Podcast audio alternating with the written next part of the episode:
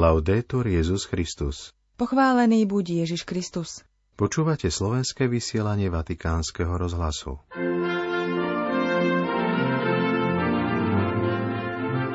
Aby žiaden výkrik bolesti nezostal nevypočutý. K tomu vyzval pápež pri stretnutí s pastoračnými pracovníkmi rímskej diecézy, pôsobiacimi v zdravotníctve. Amatérske nadšenie je v športe kľúčom, povedal svätý Otec členom Vatikánskeho amatérskeho športového združenia.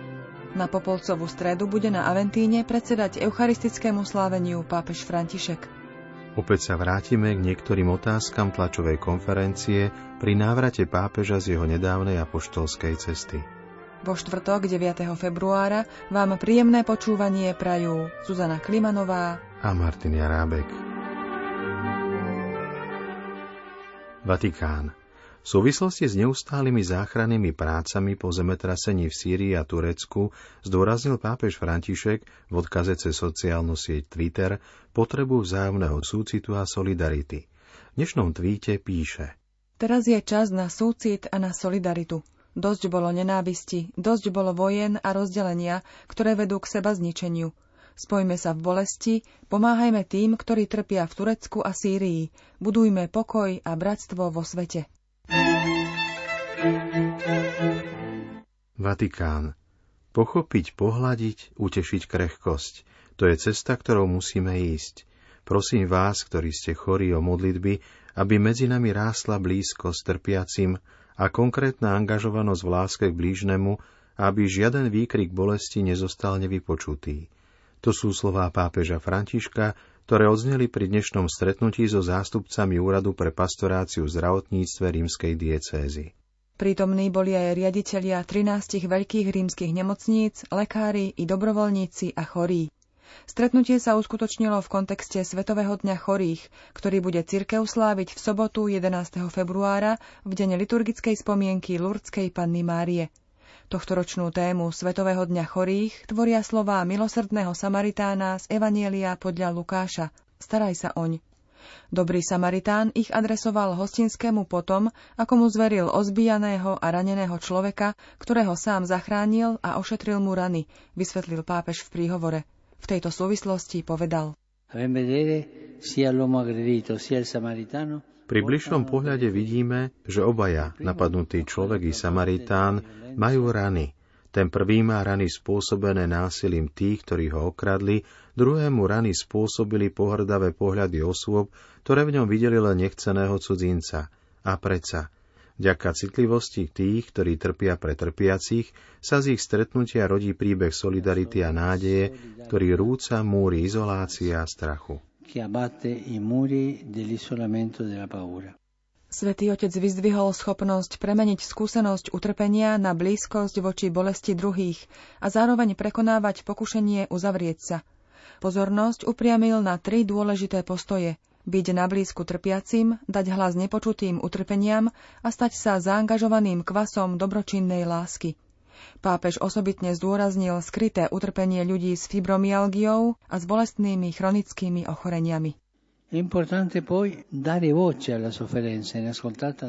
Je dôležité dať hlas nepočutému utrpeniu toho, kto v chorobe ponechaný sám na seba, bez ekonomickej a morálnej podpory, ľahko podlieha zúfalstvu a strate viery, ako sa to môže stať ľuďom trpiacim fibromyalgiou a chronickou bolesťou. Vyzývame naše mestá, niekedy pusté na ľudskosť a hluché k súcitu.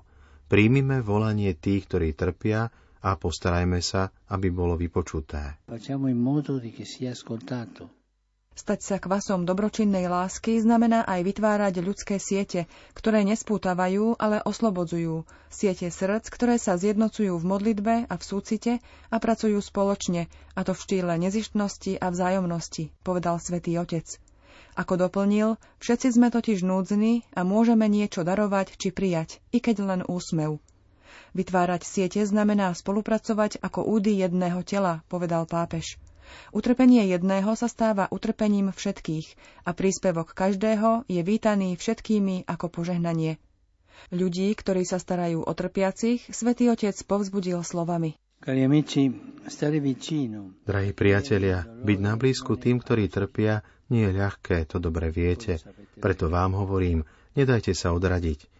A ak narazíte na prekážky alebo nedorozumenia, pozrite sa do očí trpiacemu bratovi alebo sestre a spomente si na slová milosrdného Samaritána. Postaraj sa oň. Tej tvári sa na vás pozerá sám Ježiš, ktorý chcel zdieľať našu slabosť, našu krehkosť až po smrť za nás a ktorý nás ako z mŕtvych stali nikdy neopustí. V ňom nachádzame silu nevzdávať sa ani v tých najťažších chvíľach. Pápež adresoval osobitné slova aj chorým ľuďom, ktorí prežívajú utrpenie s vierou.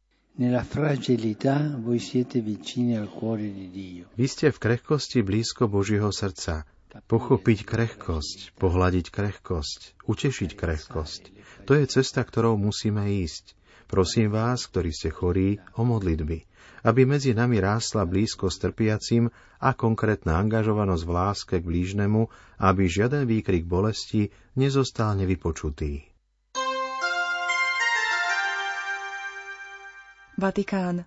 Šport je metaforou života. V oboch potrebujeme nadšenie, disciplínu i motiváciu, učiť sa vytvárať tým a vzájomne spolupracovať. O tom dnes hovoril pápež František pri stretnutí s amatérským vatikánskym športovým združením s názvom Šport vo Vatikáne. Tento rok si združenie pripomína 50. výročie ustanovenia Vatikánskeho futbalového šampionátu, ktorý sa prvýkrát odohral v roku 1972, avšak už v roku 1521 sa uskutočnil zápas na nádvorí Belvedere vo Vatikáne za prítomnosti pápeža Leva X. Aktuálne združenie zahrania iné športové disciplíny. Ste povolaní dosvedčovať vaše puto so Svetou stolicou, vyzval pápež členov združenia. Zároveň spomenul, že zdravá súťaživosť môže prispieť k dozrievaniu ducha. Pápež sa v príhovore zameral na tri základné prvky života športovca, na tréning, disciplínu a motiváciu. Tréning. V jeho základoch je amatérske nadšenie pre šport. Slovo amatérsky, amatér, vyjadruje lásku k danej športovej aktivite, podobne ako aj talianské synonymum diletante, pochádzajúce zo slova diletto, milovaný. Ak je tu tento postoj, súťaživosť je zdravá, skonštatoval pápež. V opačnom prípade prevážia iné záujmy a súťaživosť sa skazí. Amatérske nadšenie je v športe kľúčom, zdôraznil svätý Otec. Ďalším prvkom je disciplína, ktorá je súčasťou výchovy či formácie – Súvisí so slovom discepolo, učeník, a vystihuje túžbu učiť sa a nie postoj, že sme už všetko poznanie dosiahli. Skutočný športovec sa vždy snaží učiť, rásť a zlepšovať, a to si vyžaduje schopnosť sebaovládania, podotkol svätý Otec. A napokon motivácia, vnútorná sila, ktorá podnecuje k dobrým výsledkom. Previerkou nemá byť číselný výsledok, ale to, ako verne a dôsledne sme plnili svoje povolanie, povedal Petrov nástupca. V súvislosti s motiváciou vatikánskym amatérským športovcom kládol na srdce. Váš spôsob vytvárania týmu a spolupráce môže byť príkladom pre prácu v rámci dikastérií i medzi dikastériami rímskej kúrie, ako aj vo vedení Vatikánskeho štátu. Šport je opäť metaforou života. Ancora una volta lo sport è metafora della vita. Vatikán Rím. Kajúca procesia popolcovej stredy a liturgické slávenie s udeľovaním znaku popola sa tohto roku v Ríme uskutoční na tradičnom mieste Bazilike svätej Sabiny na Aventíne. Pripomeňme, že v minulosti popolec pápežovi udeľoval každoročne nedávno zosnulý kardinál Jozef Tomko. Dnes Úrad pre liturgické slávenia vydal tlačovú správu, v ktorej informuje, že tento rok bude predsedať sláveniu Svetej Omše, pri ktorej bude požehnaný a udelený popol pápež František v stredu 22. februára. Slávenie na Aventíne sa začne o 16.30 štáciovou kajúcou procesiou z benediktínskeho kostola svätého Anzelma do baziliky svätej Sabíny. V chráme, ktorý spravujú Dominikáni, bude o 17. celebrovať svetú omšu pápež František. Teraz už prinášame ďalšiu otázku z tlačovej konferencie, ktorá sa konala na palube lietadla pri návrate pápeža Františka z apoštolskej cesty v Konžskej demokratickej republike a Južnom Sudáne. Svetý otec spolu s arcibiskupom Canterbury Justinom Welbym a moderátorom škótskej cirkvy Jainom Greenshieldcom odpovedal aj na nasledujúcu otázku novinára Alexandra Hechta z rakúskej televízie ORF. V posledných dňoch sa veľa hovorí o jednote. V Južnom Sudáne sa tiež demonstrovala jednota kresťanstva, dokonca aj jednota samotnej katolíckej cirkvy. Chcel by som sa vás opýtať, či máte pocit, že po smrti Benedikta XVI. je to pre vás ťažšie vo vašej práci a vo vašom poslaní, pretože sa zvýšilo napätie medzi jednotlivými krídlami katolíckej cirkvy. V tejto súvislosti by som chcel povedať, že som sa s pápežom Benediktom mohol rozprávať o všetkom. Vždy stál pri mne, podporoval ma a ak mal nejaké ťažkosti, povedal mi to a rozprávali sme sa nevyskytli sa žiadne problémy. Raz som hovoril o manželstve homosexuálnych osôb, o tom, že manželstvo je sviatosť a že nemôžeme uzavrieť sviatosť, ale že existuje možnosť zabezpečiť majetok prostredníctvom občianského práva, ktoré sa začalo vo Francúzsku. Každý človek môže uzavrieť občiansky zväzok, nemusí ísť nevyhnutne o pár, napríklad staršie pani na dôchodku. Človek, ktorý si o sebe myslí, že je veľký teológ, zašiel za pápežom Benediktom a podal na mňa sťažnosť. Benedikt sa nezľakol, zavolal si štyroch špičkových kardinálov teológov a povedal im, vysvetlite mi to. A oni mu to vysvetlili. A tak sa príbeh skončil. Je to príbeh, ktorý ukazuje, ako sa Benedikt zachoval, keď prišlo ku sťažnostiam. Niektoré príbehy, ktoré sa rozprávajú, ako bol Benedikt rozhorčený z toho, čo urobil nový pápež, sú to iba klebety. S Benediktom som konzultoval niektoré rozhodnutia, ktoré sa mali prijať a on súhlasil.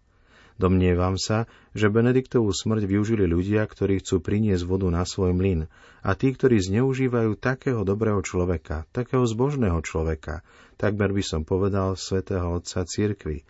Povedal by som, že sú to neetickí ľudia, sú to postarané záujmy, ktoré nie sú z cirkvy. Všade vidíte tendenciu robiť z teologických pozícií strany. Tieto veci padnú samé od seba, alebo ak nepadnú, tak sa posunú ďalej, ako sa to stalo už mnohokrát v dejinách cirkvy. Chcel som, aby bolo jasné, kým bol pápež Benedikt, že nebol zatrpnutým človekom. Poslednú otázku položil redaktor zo španielského rozhlasu RNE. Dnes sa vraciame z dvoch krajín, ktoré sú obeťami toho, čo ste nazvali globalizáciou ľahostajnosti. Hovoríte o tom od začiatku vášho pontifikátu a od vašej cesty na ostrov Lampedusa. Ktoré miesta plánujete navštíviť a ako sa máte po tejto dlhej a náročnej ceste? Máte dostatočné zdravie na to, aby ste mohli navštíviť všetky tieto miesta? Globalizácia ľahostajnosti je všade krajine sa viacerí ľudia zabudli pozerať na svojich krajanov, spoluobčanov a zahnali ich do kúta, aby na to nemysleli. Pomyslíme na to, že najväčšie bohatstvo sveta je v rukách menšiny a títo ľudia sa nepozerajú na biedu, ich srdcia sa neotvárajú, aby pomohli. Na otázku o ďalších apoštolských cestách pápež povedal – Myslím, že India bude na budúci rok. Do Marsej sa chystám 23. septembra a je možné, že z Marsej poletím do Mongolska, ale ešte to nie je isté, je to možné. Potom do Lisabonu. Kritérium je takéto. Rozhodol som sa navštíviť najmenšie krajiny Európy. Nie, šiel som do Štrasburgu. Pôjdem do Marsej a nie do Francúzska. Najmenší, najmenšie. Spozna trochu skrytej Európy. Európy, ktorá má toľko kultúry ale nie je známa. Sprevádzať krajiny, napríklad Albánsko, ktoré bolo prvou krajinou, ktorá trpela najkrutejšou diktatúrou histórií. Moja voľba je teda nasledovná. Pokúsiť sa neupadnúť do globalizácie ľahostajnosti. Na otázku o svojom zdraví pápež dodal. Viete, že zlá zelina nevyhynie. Moje zdravie nie je také ako na začiatku pontifikátu. Toto koleno je nepríjemné, ale postupuje to pomaly, Neskôr uvidíme. Toľko z tlačovej konferencie pri návrate zo 40. apoštolskej cesty pápeža Františka. Milí poslucháči, do počutia zajtra. Laudetur Jezus Christus.